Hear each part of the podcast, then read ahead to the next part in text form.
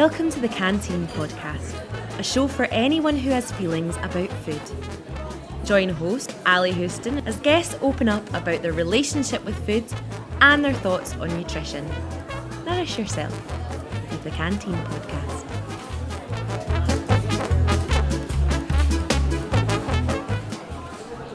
Hey everyone, welcome to this episode of the Canteen Podcast. I'm your host, Ally Houston. Please don't forget to jump over to iTunes, Google Play, Stitcher, or wherever you get your podcasts and hit the subscribe button.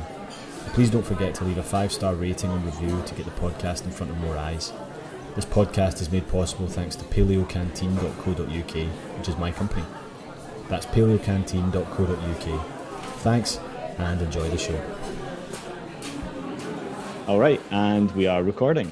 And I'm lucky enough to have with me today Dr. Priyanka Wali, who's a Californian internal medic specializing in obesity, diabetes, and metabolic syndrome, and a stand up comedian. Welcome. Thank you very much. I'm thrilled to, to be here. It's a long overdue podcast recording after many rescheduling. So thank you very much. Sure, yeah. Um, and uh, I, I first saw you um, online when you um, you gave information to the uh, dietary guideline panel in in America, and I kind of like potted history is that the the American food guidelines have kind of reverberated around the world for about 50 years and have been kind of equally probably praised and attacked for various reasons. Um, but I think you had a very compelling a attack against them, and um, you you know the the format of this every is every five years now they they have people uh, kind of stakeholders you might call them um, like uh, doctors and um, nutritionists and so on. They come up and they, they say their piece and they've got a couple of minutes. So you have to be succinct and you have to be punchy. And I think your background as a stand-up comedian really stood you in good stead and you brought that into it because you said if laughter was the best medicine then the nutritional guidelines are best practice because they are a joke and a joke a joke that's fallen flat. Um, and i'm paraphrasing but you said that the committee doesn't know their audience. The fact that one in five of their audience has diabetes and one in three has pre-diabetes. So it kind of it's a great line to start with and then it's it got serious very quickly. Um, so can you maybe outline what took you to that point in your life where you're standing in front of the dietary guideline uh, committee saying that to them? Well, yeah. So, I mean, I've been practicing for several years now, and I've seen how these committees work. You know, people go there, they present the data, the committee nods, smiles, and then people move on there in their lives, and nothing actually changes. And essentially, after taking care of enough patients and seeing what's going on, I realized I felt a lot of anger about what's happening right now, not just in the state of the United States, but the world. And I realized that it was time for a different approach, that playing nice was no longer going to work because that's what physicians have been doing for many years. And so I essentially channeled all the anger and the rage that I have felt uh, as a physician about this cause. And the speech kind of wrote itself in a way. I mean, I I wrote that speech on the airplane ride on the way to Washington D.C. I hadn't had anything written before then, but I did have the the the rage and the anger that has been in me since I've practiced and been affected by it. So I I knew that my approach was going to be different and that was intentional because I think the committee needed to hear things from a different perspective. And to be honest, there's a lot of controversy about whether those hearings actually even make an impact, like whether whether the committee actually uses those hearings to affect their decision making or whether they've already made their decision and this hearing is more of a formality. I don't know. And frankly, I don't really even care because that giving that talk was therapeutic for me in and of itself to be able to express. And you're 100% right that the stand up comedy background played a role in this because they told us you get three minutes and you can't go over. So already in my mind, the comedian mind was like, okay, three minutes set, don't run the light, like try and get an applause break, you know, all the things. And um and so I did sort of have that in mind. And if you watch the video, you see that at exactly 300 i i get off the yeah i call it getting off the stage but like yeah i i walked away and that was it and it was what i like to think a tight three minute set but it was a tough crowd that's definitely what i can say um and it's so important as an artist to really be in touch with the emotion behind the action like any anything you do whether whether it's performing stand up comedy or seeing a patient or giving a speech in front of the USDA it's so important to be in touch with the emotion that's driving that. And even though that speech was very angry and you know, I said things that um, were uncomfortable for people to hear, you know, it was still coming from a place of love because at the end of the day, I care deeply about the American people. I care deeply about those affected by diabetes. I want them to get better, to feel healthy, to be healthy. So my intention really was from a a kind and good and loving place even though the delivery was not that but it was a very intentional decision to do that.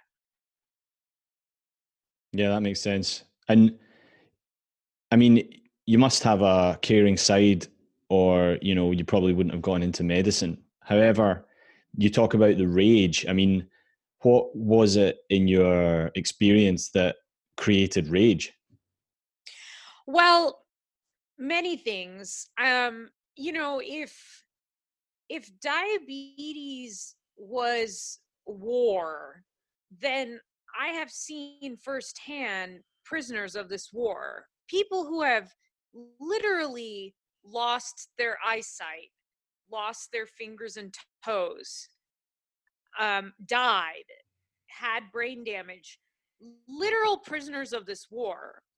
And you could argue that on some level when you expose yourself to that much suffering you're ripe for developing PTSD from exposure to that. And and I think because I've seen so many people suffer from the consequences of our nutritional guidelines it's had a profound effect on me in the sense that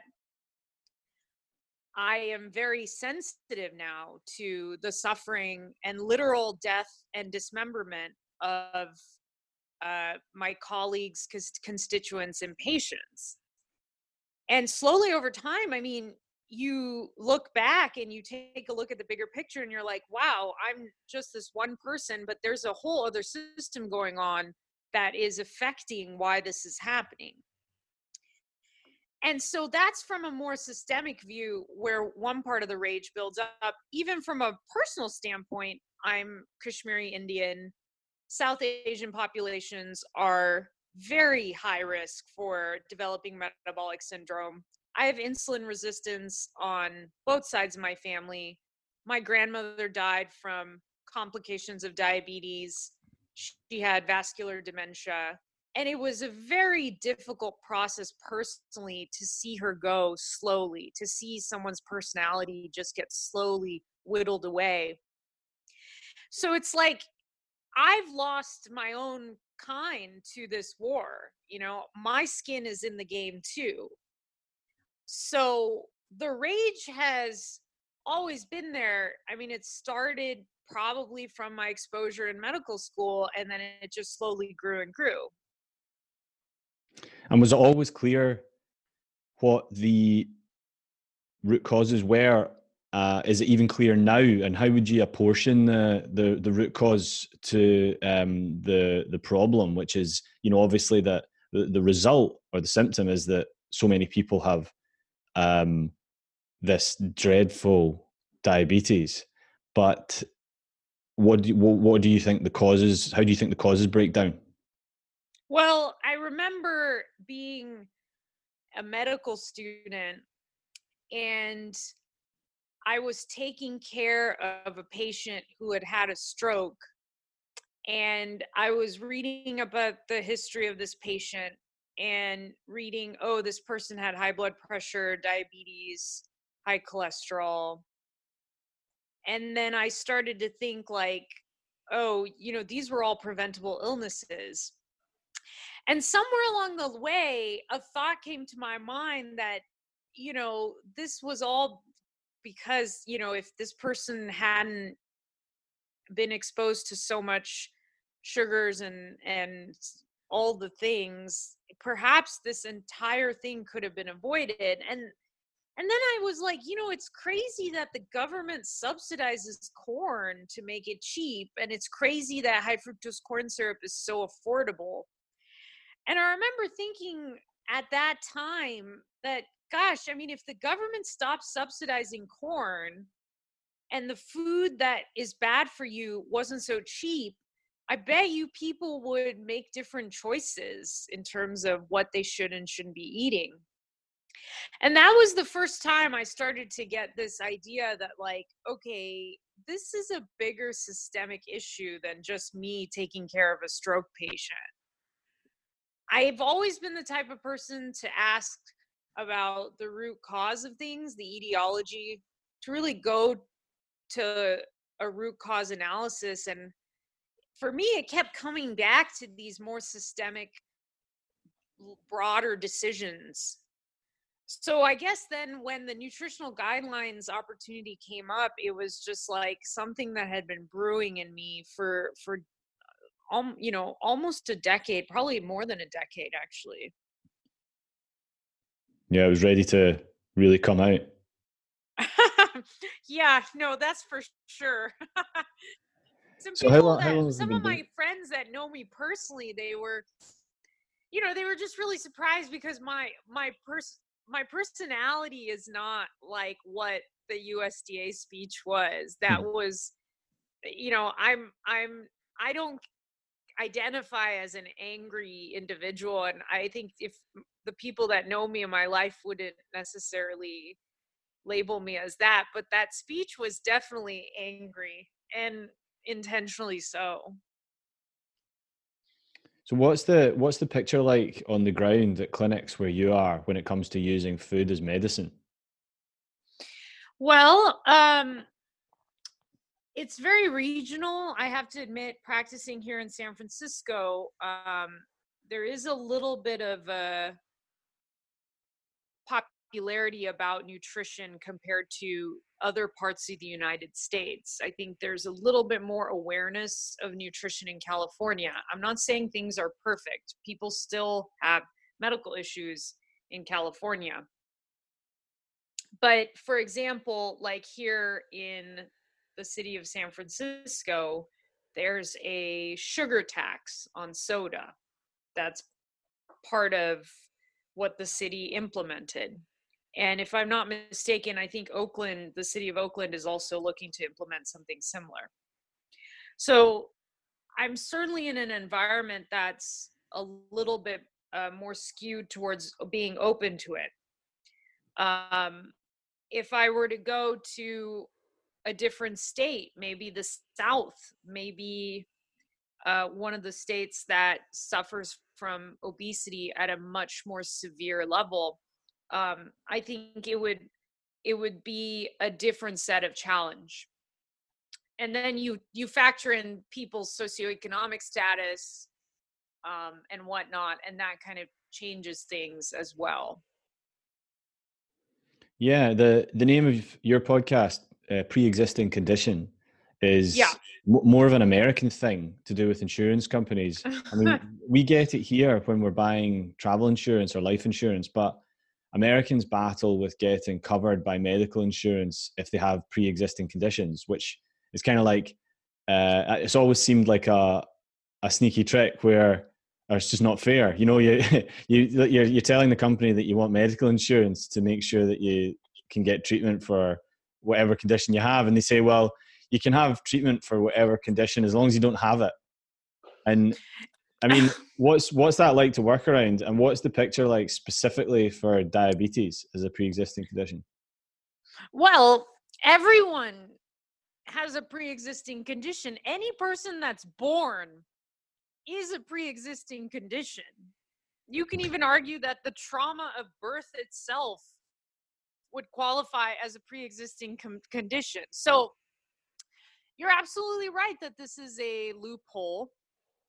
In fact, um, President Obama got rid of that clause pre-existing condition because that was actually a, a, loophole that insurance companies would use to not cover people who were more sick so that they would only cover people that weren't as sick and if you have a bunch of healthy people paying into a system it's a lot more lucrative than a bunch of people with many issues paying into a system um, that pre-existing condition clause was revoked under President Obama.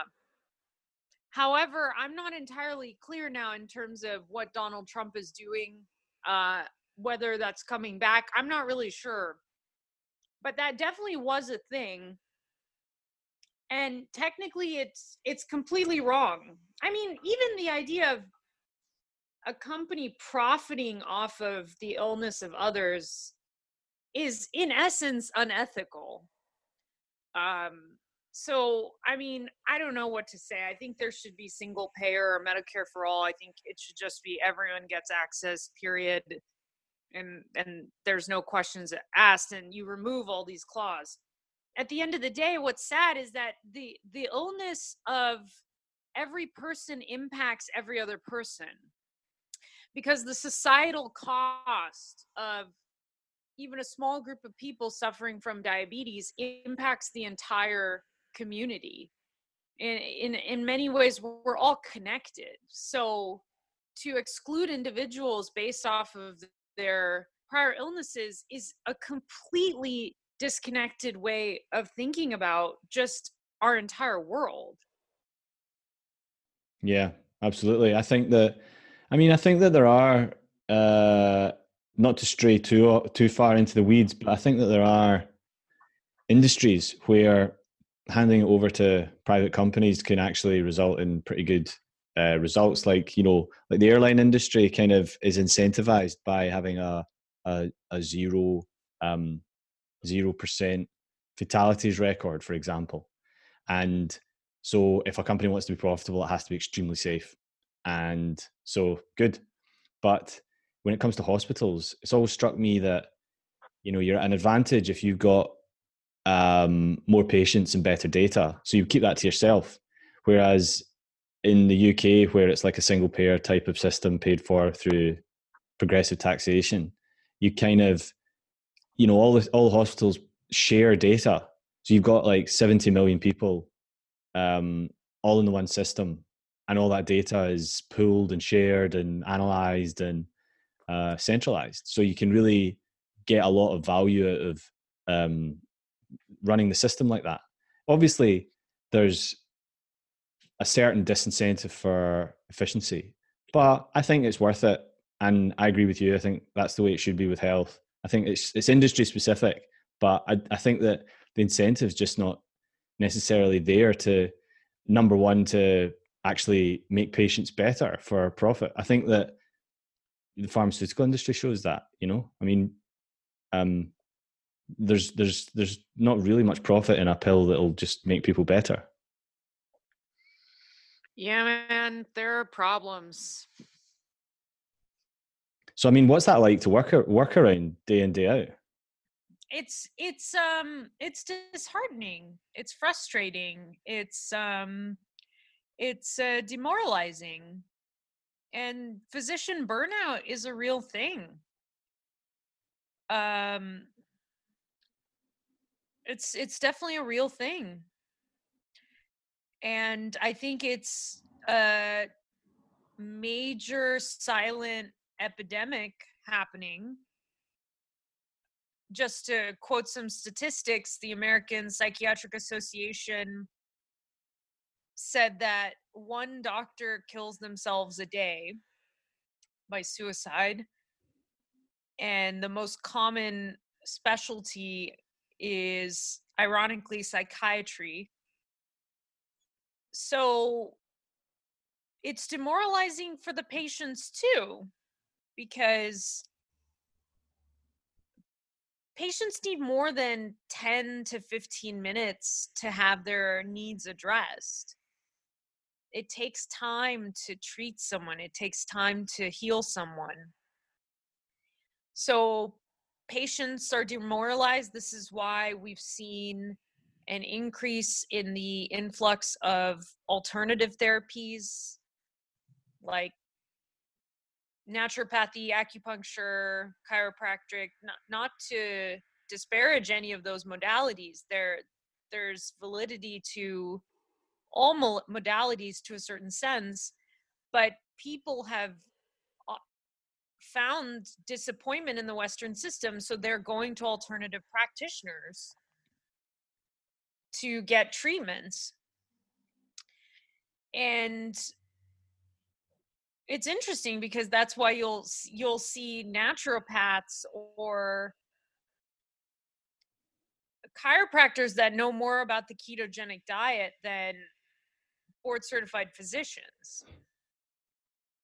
And it's because they've taken the time to to learn about it, but patients also are noticing that these individuals are taking time to actually get to understand them and their health needs. So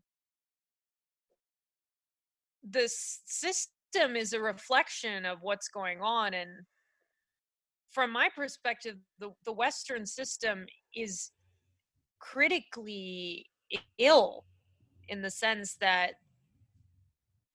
we have truly failed patients on multiple levels.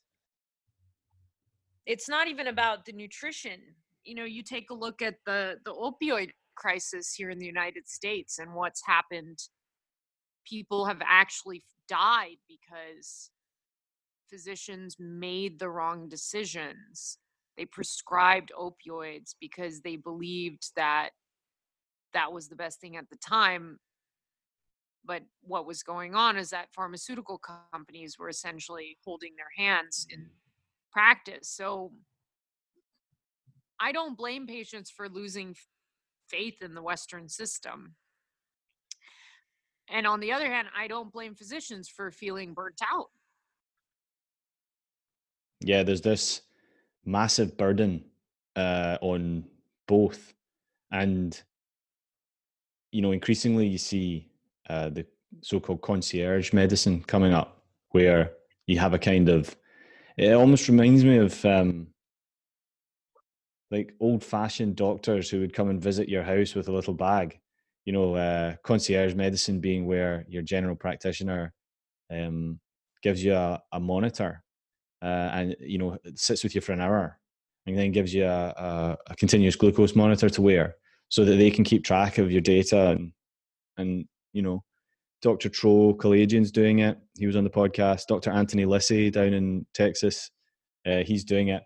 Um, i mean david unwin in the uk is doing really well with it. He's saving his gp practice 60000 pounds a year just in diabetes drugs alone.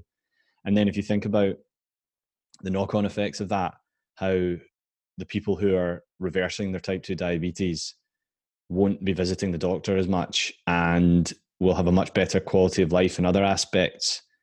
It is such a virtuous circle where there's so many vicious circles right now. But I don't think everyone can afford a concierge doctor in America. And at the moment, it's similar over here. The the spread of um, doctors who are recommending uh, lifestyle medicine is patchy, but it is growing. It's moving in the it's moving in that direction rather than shrinking, which is good. Right. So I I'm I went into concierge practice now uh over a year ago, well over a year ago at this point, and what I have found is that not only do I spend more time with patients, but because of that initial investment in spending time with patients, they actually get better faster and they require less physician help because they get better. In fact, in my practice, I, I sort of look at it like if if I do if I do my job right, you won't need to come see me.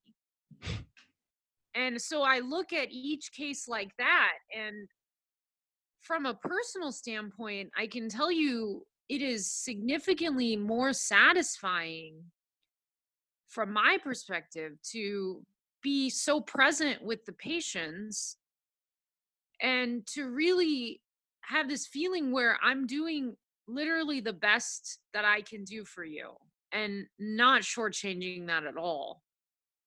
And that's a very important feeling to have as a provider, not just any physician. That should be a f- important feeling for any healer of any kind. And so my decision to move into a concierge practice was really out of protection of my own wellness because I knew the way things were heading, uh, this was not sustainable.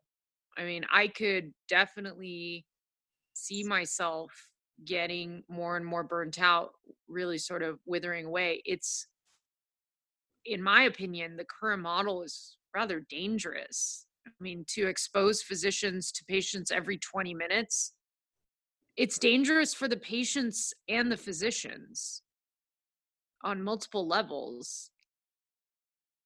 Yeah, you you um you know, my mum's a counselor and it's unethical to take on too many clients because you know, it's interesting he's saying about the psychiatrists having uh the worst rate of mental health themselves. And you can't not take that stuff on board. And seeing so many ill people is distressing. Exactly. I mean, that's another issue that people don't really understand that physicians, when they interact with patients, they're also taking on the pain or trauma or exposure to whatever the stress is. I mean, human beings are energetically quite sensitive to each other. So it's it's a lot and right now the current system doesn't actually account for the need for physicians to heal themselves as they heal other people. And part of that involves seeing fewer patients, taking breaks in between patients to truly recover. Um, and in the yeah, counsel, in the counseling I, I world, have, you've got um, you've got a, an ethical obligation to have supervision where you discuss um, what the work with your clients did to you emotionally and you actually yeah. you have to do that or else you're not allowed to be part of their professional organizations. And i wonder if there's any if there's an analog in uh, medicine. There's definitely no requirement like that. I mean they encourage some institutions will have certain wellness committees but, but that's like an opt-in thing that's not a mandatory thing. Um you just meant to I suck it up? that's that's part of the culture yeah. I mean i disagree strongly with that and um that's probably why i ended up going into concierge because i just recognized that there are major systemic issues. If the system is sick there's no point in being well in a sick system. Yeah. I, I used to be a restaurant manager um, before I went into. I've had a kind of varied uh, career, but um, I was a restaurant manager first when I left school, and tables of doctors were interesting because they always just talked about work. You know, they really, I think they really looked forward to meeting up with other doctors so they could get stuff off their chest. I think it was really only teachers that came close in terms of letting off steam in the same way uh, when they were meant to be relaxing. Wow. Talking shop all the time. Yeah, I mean, I I don't have too many doctor friends to be honest. Most of my friends are comedians. it's um it's tough to balance gigging with working full time. What's your routine like in a typical week? Well, um full disclosure, I think I'm very good with time management, as you can tell by the amount of times I reschedule this podcast. um, what is a typical schedule like? So I have clinic a couple half days throughout the week. Um, I also do some consulting for uh, a startup company. So uh, that will take up usually my my daytime hours you know monday through friday. I try and leave uh, one day a week as a lighter schedule just to recover and do you know catch up on things run errands if i need to. And then my evenings really vary. Um most of the time i'm performing on the weekends so like friday saturday uh, most times of the month. And then um, rarely now, a lot less now, but it used to be quite a bit. Um, you know, I'll have a sporadic evening here and there where I'll do a showcase or whatnot. I have cut down on the comedy because uh, I'm now focusing my intention more on doing a one woman show, a storytelling show. And so I'm trying, I've written it and now I'm sort of honing and crafting it. And so I've found myself doing less stand up in order to prepare for that show. But before I started writing that show, which I started about a year ago, I was probably gigging mostly in the evenings. But it's it's exhausting. I mean, the comedy lifestyle is truly a grind. It's truly exhausting. And I would not recommend it to anyone unless they absolutely love it. And I love performing. Um, so it's fine for me. But the sleep deprivation can get to you. And so if there ever happens where I have a stretch of like three shows uh back to back to back three three nights in a row, I mean that those runs definitely get to me. I get tired, you know, I have to slow down. Uh, I may have to, you know, cancel some social engagements to just recover. I mean, that's part of the self care routine. But uh, yeah, that's pretty much kind of uh, how life goes. And, um, and it's definitely busy, but I love it. And I wouldn't, I wouldn't switch it out for anything. Yeah, the uh, I was gigging regularly from 2011 to 2016. I was I was working the whole time in a couple of different jobs, um, full time at the same time, and I kind of got to the stage by 2016 where there was, you know, I was I was getting uh, paid work in clubs, and I was um, I was kind of at that point where professionals were saying to me, "Look, you should just you know you should start really going for it. If you want to you know you should make that leap so that you're able to um you know go from a, a tight 10 uh, and a loose 20 to the tight 20 you can start opening and being main support and maybe doing the odd headline slot. But i knew that that meant gigging like four five six nights a week and up really upping the the level of commitment. And also at the time 2016 was the year that i discovered eating paleo low carb and so all the kind of uh, uh, almost all of the uh, kind of um, mental health issues that i think partly fueled my um, comedy persona uh, went away, and so I lost some of the motivation for doing it, and I didn't really want to do four, five, six nights a week. I just thought it's a fork in the road here, and I'm going to just back off. So I had one really good gig in a, a, a venue in Glasgow, which is like kind of a famous venue, and um, I felt like you know I'm not gonna I'm not gonna have a gig like that for a while, so I'll I'll leave it for just now. Actually, it's strange uh, the timing. Last night I had a dream that I was doing that I was delivering something to a comedy club, and then they said, "Oh, why don't you go on stage and do ten minutes?" And I was like, "Oh God, I haven't I haven't prepared anything," and uh, it was like a stress dream about doing stand up, but it made me think about it again. And um, mm-hmm. I think once you've done it, it's hard to it's hard to the thought of staying away for from it forever is is uh, I, I think I'll I'll I'll do it again at some point. I'm just not sure how and when exactly. Yeah. Um, I mean, when you have a great gig, there's no better feeling. What's what's been your best gig so far? Yeah. Um before I answer that, I just want to say I totally resonate with your anecdote. You know, they say stand up you don't choose stand up comedy. Stand up comedy chooses you. Yeah. And there have been times where you know, I've taken a break, but I've never actually quit, you know. Um and you, you spoke before best... about um, you spoke before on camera about uh, depression in the past as well.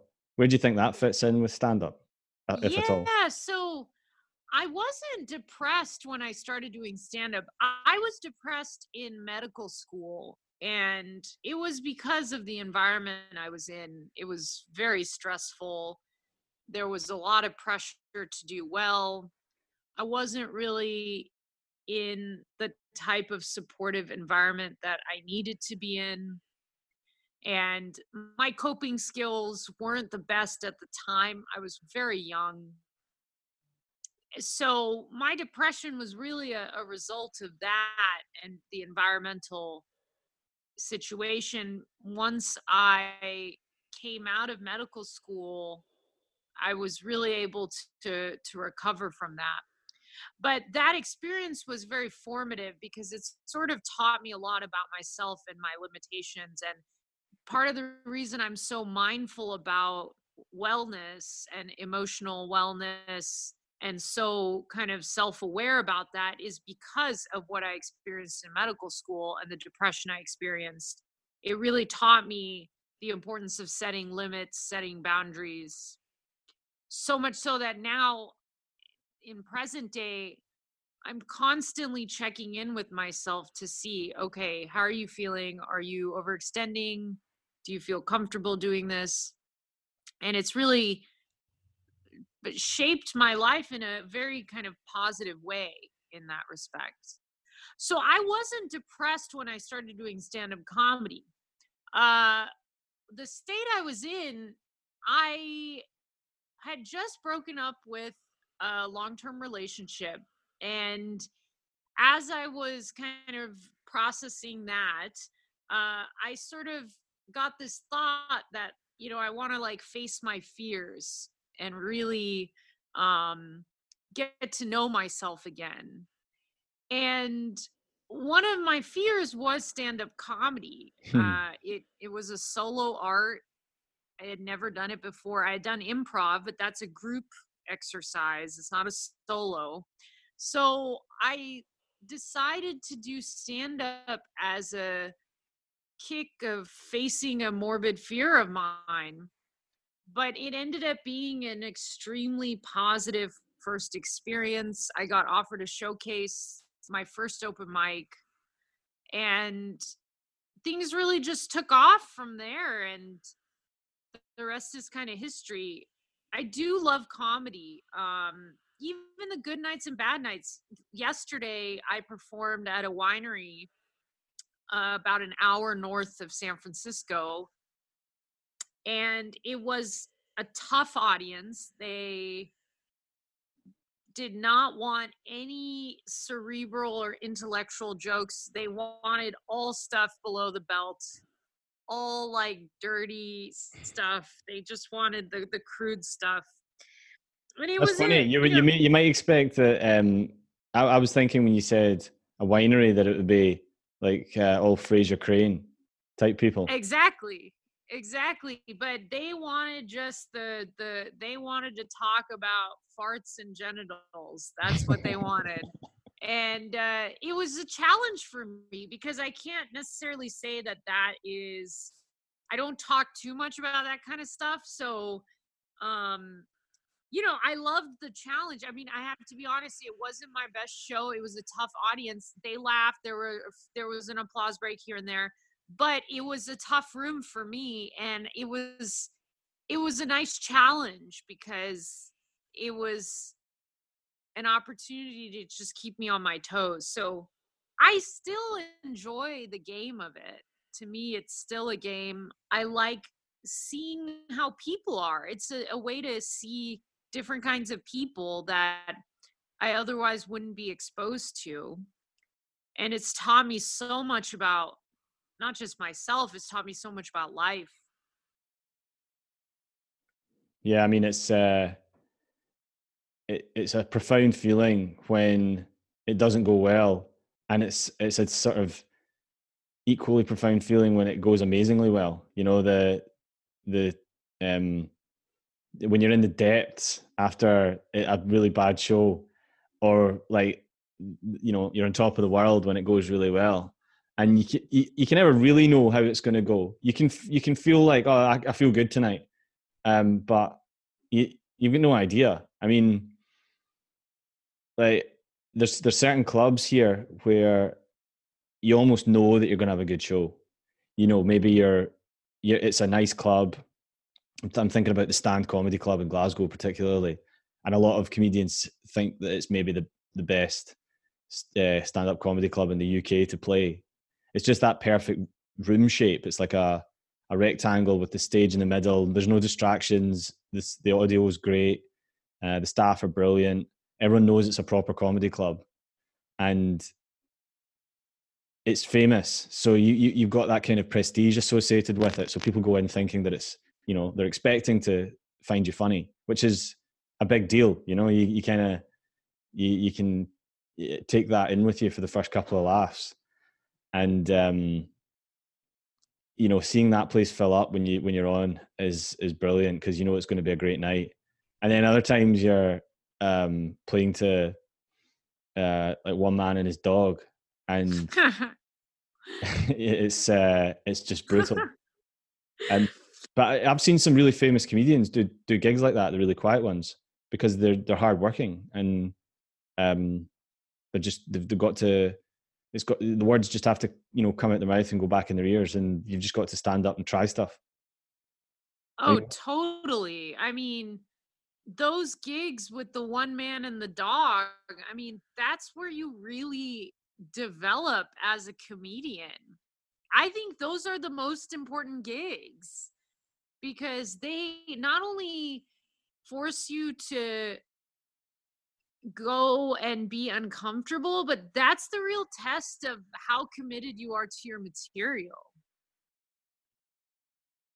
Yeah, absolutely. And most of comedy isn't even I mean, people you can become funny with effort. I mean, I think the key to to being a successful stand-up comedian is staying committed and just continuing to believe that you can do it. I think that honestly, you know, is one of the most important features of a successful comedian. I mean, it you have to put in the time.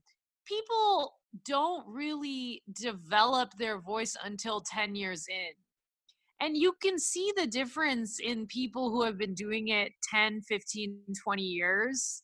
The way they are on stage they, they're effortless. I mean their energy is totally different than someone who's been doing it within the first five years. So i think the first five years is just this giant hazing process to just be like how committed are you and and frankly it's not for everyone it's not a glamorous lifestyle it has glamour on the paper but if you actually look harder, it's really not glamorous. You're spending a lot of time with single men and their dogs. Yeah. I mean, um,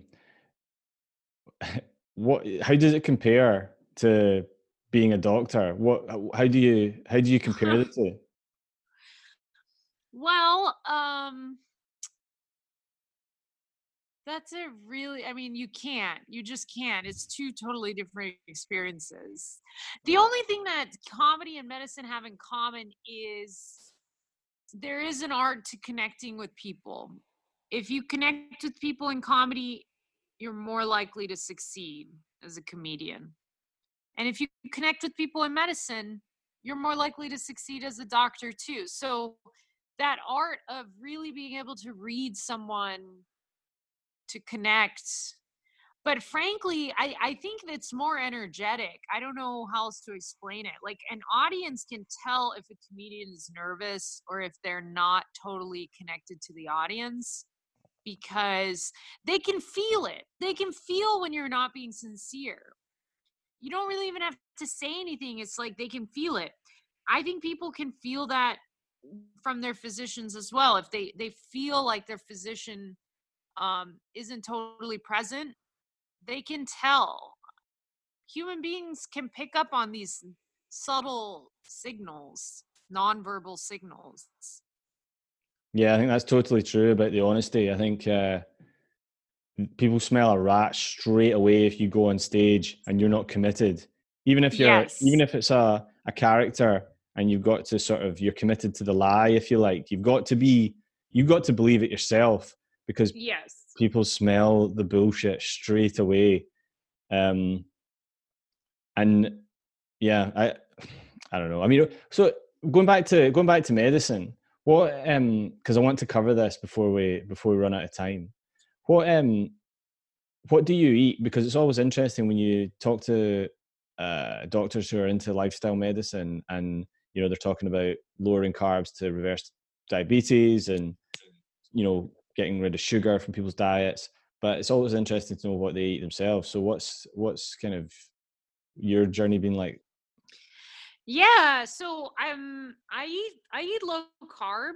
Um it's funny because before I learned about the science behind the ketogenic diet, I was eating a low fat um you know primarily vegetarian. Uh, I'd eat eggs.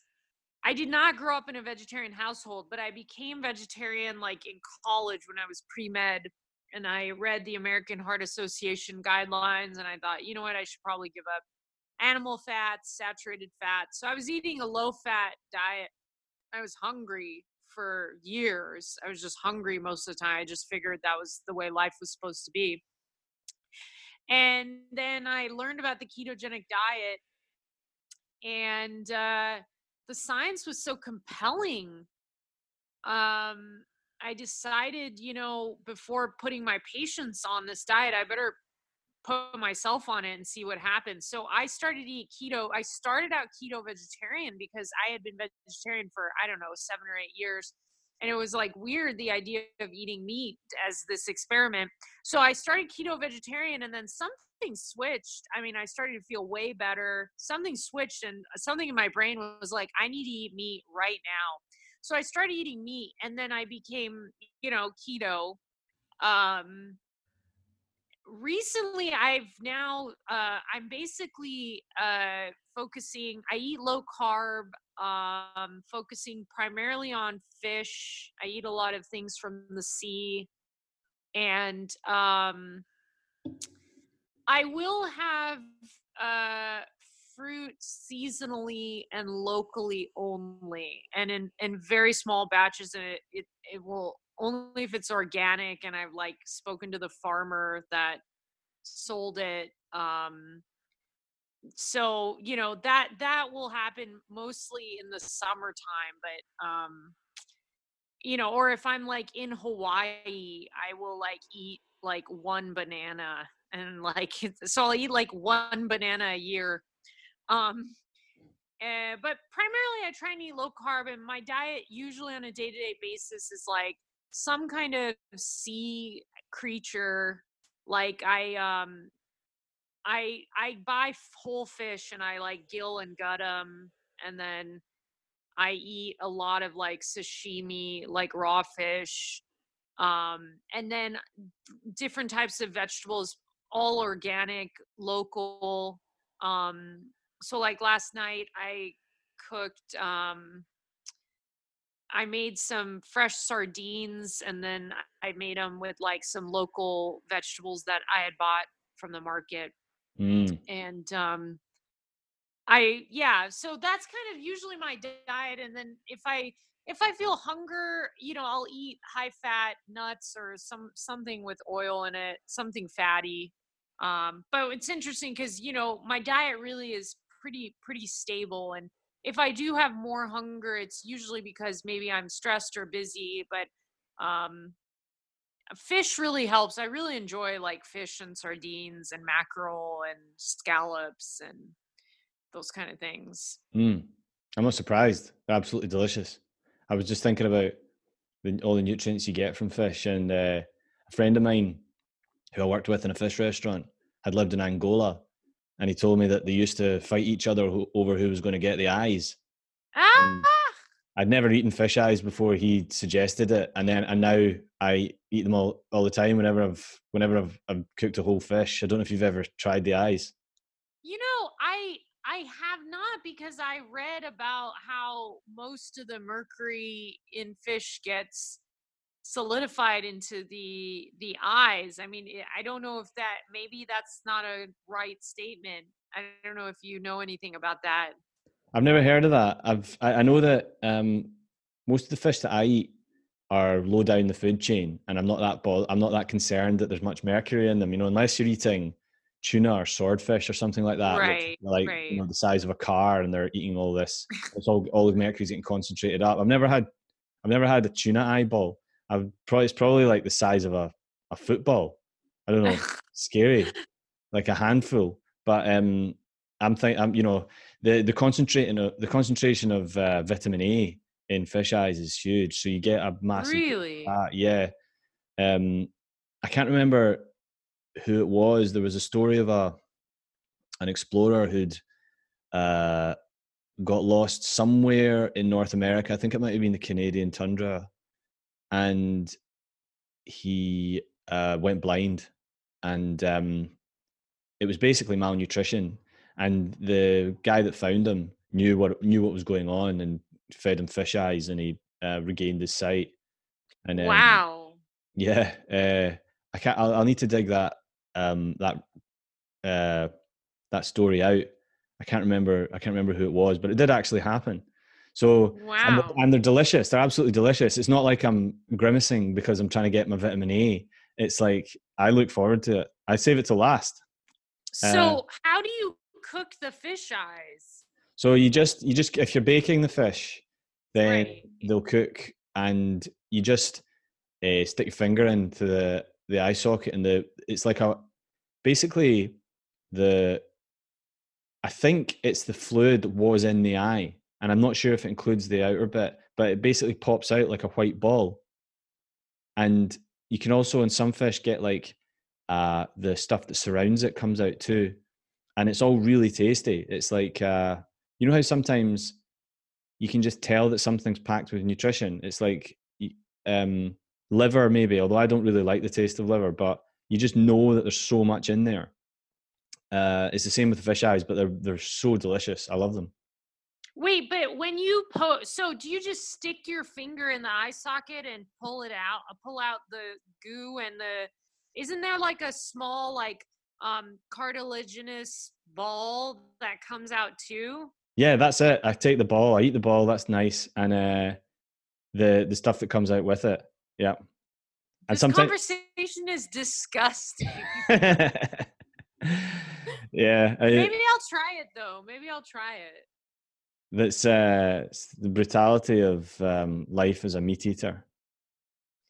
Well, yeah, that's true. But I mean, if we weren't supposed to eat meat, then why why did the universe create omega-3 essential fatty acids and why did why are human beings required to use uh, omega-3s to live and why can that only be obtained by animal products yeah it's a it's a bit of a, a needle scratcher i mean what's your take on patients who want to be vegetarian or vegan and who have diabetes do you think that's compatible with good quality care well so my approach is um if someone has diabetes and they're vegan, before even giving them any dietary advice, I will uh, order labs to confirm the diabetes. And then I will also check other vitamins like their ferritin or iron levels, their vitamin D levels. I'll check omega 3 levels, B12. And I will see. And typically, if someone's been vegan for some time and you measure these things, you'll find deficiencies. And once you show them the data and you show them the lab saying, like, look, these are the deficiencies that you have, if uh, eating meat could reverse these deficiencies more so than supplements. Um, a lot of times if people are open to new data they can they usually are open to the idea of integrating meat but some people if they have a fixed belief that under no circumstances must they eat animals you know it's hard because I, even after showing them the data you know they're they're if they still don't want to change then i'm not sure what else you can do at that point yeah that's i mean it's a fair point the I, the last podcast I recorded that who and I think that's going to be the the next one I release tomorrow is Dr. Sylvia Karpagam, who's an Indian doctor who is written about the impression that the world has that India is a vegetarian country where it's actually predominantly a meat eating country and the wow. imposition on poorer members of um, particular castes uh, mm. uh, where vegetarianism is is the norm um, where the people who have more money in the castes keep all the nutritious vegetarian food and eat eggs as well. And so it's all mm. uh, paneer and ghee and eggs. And then the, they, but they, they insist that the poorer members of the caste have um, remain remain vegan, uh, mm. but it's all grains, and um, it's uh, a pretty uh, dire situation because you've got um, you know you've got uh, chronic energy deficiency, you've got stunting and growth, you've got brain development issues. It's really, really in a dire situation. Um, and you know, her main point is it's okay for someone to choose to eat in a way that might put themselves at risk if they know the uh, if they know the the, the, the, the there is a chance that they, they might get ill. But she doesn't want to see anyone impose a diet on other people, whether that's vegetarianism or meat eating, which I think is fair yeah. enough. Right, that's fair. Um, yeah, one thing, one last thing I wanted to ask you, um, because you, you you focused on carbs and sugar uh, when you talked to the the uh, guideline committee. Have you looked into the potentially damaging effects of vegetable oils at all? Well, I it was an intentional move to just focus on one thing that I specifically chose sugar because I believe that's the one thing right now that even vegans and low carb physicians can agree on. I figured if we could at least unite on that first, then we could have conversations about the other stuff. So I didn't want to go into anything else besides that. And that's because I think we got to just pick our battles. That makes sense. Need as many people on side as possible. And I think yeah, when you start um getting into it where you you you know you've got a series of uh, demands that are some of which are contested then you can just uh, get kind of bogged down and a lot of yeah. the arguments that end up happening online are between doctors who um, advocate for vegetarian diets and doctors that advocate for diets that have meat in them. And then, like you say, they would both agree that that uh, sugar should be uh, identified as something that's not good. Um, right. I've got um, Tucker Goodrich. He's been on already, and my old physics professor, uh, Ken Strain, um, who came on, and they're both. Um, as far as they're concerned, sugar's bad, but vegetable oils are public enemy number one. So I'm getting them Mhm. on for a um, a, a three way call to talk about vegetable oil soon. But want to see what you thought about it. Well, I think there's definitely something to the oxidization of them at high temperatures for sure. Um, you know, if I cook with vegetable oil, it's uh, primarily at very low temperatures. And um, I guess you don't make it a central part of your diet. Or you try and avoid them uh, to some extent. I do not I don't I'm not avoiding them, but I don't I don't cook them at higher temperatures. Okay. Um I don't consume a lot of them though, not to my knowledge. So Okay, interesting. Well, um, I guess we can wrap it up there. I, I really appreciate you coming on, and it's been fascinating to hear about uh, life as a, a doctor slash comedian in San Francisco. Where's your next gig? yeah. Um next gig I'm actually flying to Tennessee to perform for some college students next week. Cool. That's different from a San Fran winery. Yeah, yeah, yeah. It's going to be very very interesting. So I'm looking forward to that. It's my first time in Tennessee. Where is it in Tennessee? Chattanooga. I've only heard of the Chattanooga Choo Choo. Yeah, yeah. So that's you and me both. oh well, But I'm sure you'll. Thank come so with- much for having me. Yeah, you're welcome. I was. I'm really glad that you, we could uh, finally make it happen, and um, you know, more power to you for uh, speaking boldly to um, to people who could do with uh, bucking up their ideas. Thank you. Thank you so much. And um, I'll keep I'll keep in touch, and uh, look forward to speaking to you again sometime soon. All right. Ciao. Thanks. Thanks. Thanks for listening, everyone. Please don't forget to jump over to iTunes, Google Play, Stitcher, or wherever you get your podcasts and hit the subscribe button. And please don't forget to leave a five star rating and review to get the podcast in front of more eyes. This podcast is made possible thanks to paleocanteen.co.uk, which is my company. That's paleocanteen.co.uk. Thanks, and see you next time.